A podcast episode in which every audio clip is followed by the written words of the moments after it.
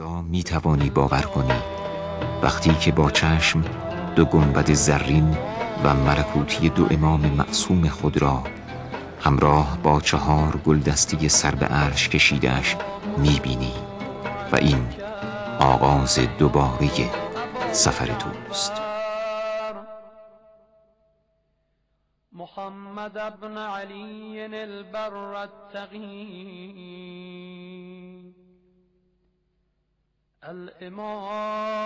با روحی مطهر و دلی لبریز از عشق به پیشوایان و امامان معصوم خود پا به عرصه ای گذاشته ای که یادآور سختی ها و رنج هایی است که امام موسی بن جعفر و جواد العمه در تبعیدشان تحمل نمودند و در برابر نظام حیله و مستبد عباسی از مبارزه دست نکشیدند.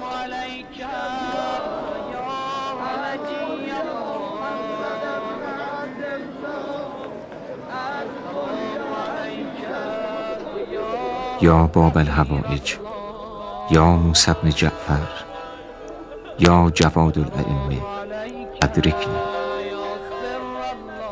زمزمه های همراهان تو اینک در سه ایوان بزرگ و سقف های بلندی که با کاشی و آینه تزیین شدند بوی شکستن دل و گونه های خیسشان را می دهد.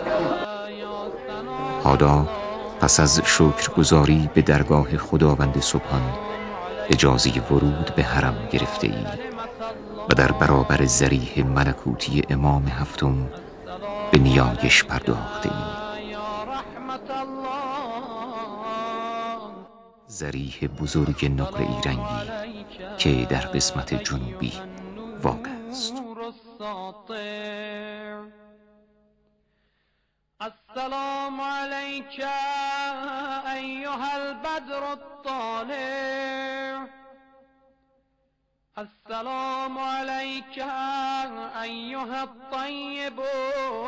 حالا با خواندن زیارت دلنشین امام موسی کاظم غربت و مظلومیت او را به یاد می‌آوری و نفرت و انزجار خود را از همه ستم پیشگان عباسی اعلام می‌داری. السلام علیک ایها الآیة العظما.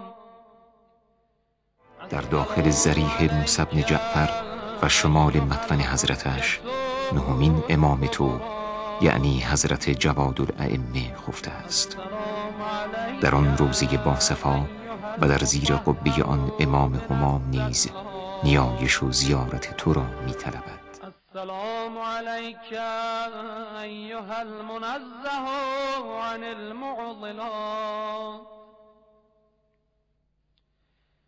السلام عليك أيها العلي عن نقص الأوصاف السلام عليك أيها الرضي عند الأشراف السلام علیک یا عمود الدین. در داخل حرم و صحن مطهر و قسمت بیرونی روزه شریفه مدفن و مقبره بعضی از فقهای بزرگ و رادمردان علم و فضیلت قرار دارد که تو به آن نیز احترام گذاشته و آرامگاه آنها را زیارت خواهی کرد.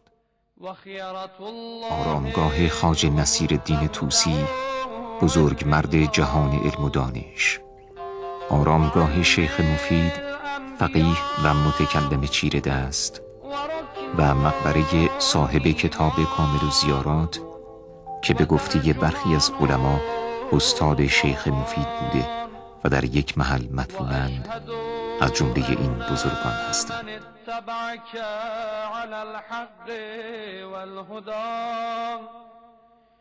وأن من أنكرك ونصب لك العداوة على الضلالة. بیرون از صحن مطهر آرامگاه دو برادر و دو سید بزرگوار در دو ساختمان جداگانه توجه تو را جلب خواهد کرد.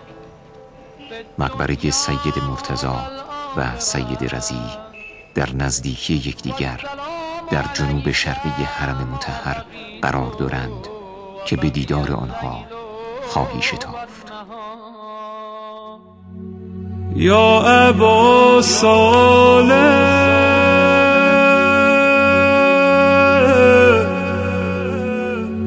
یا ابا صالح،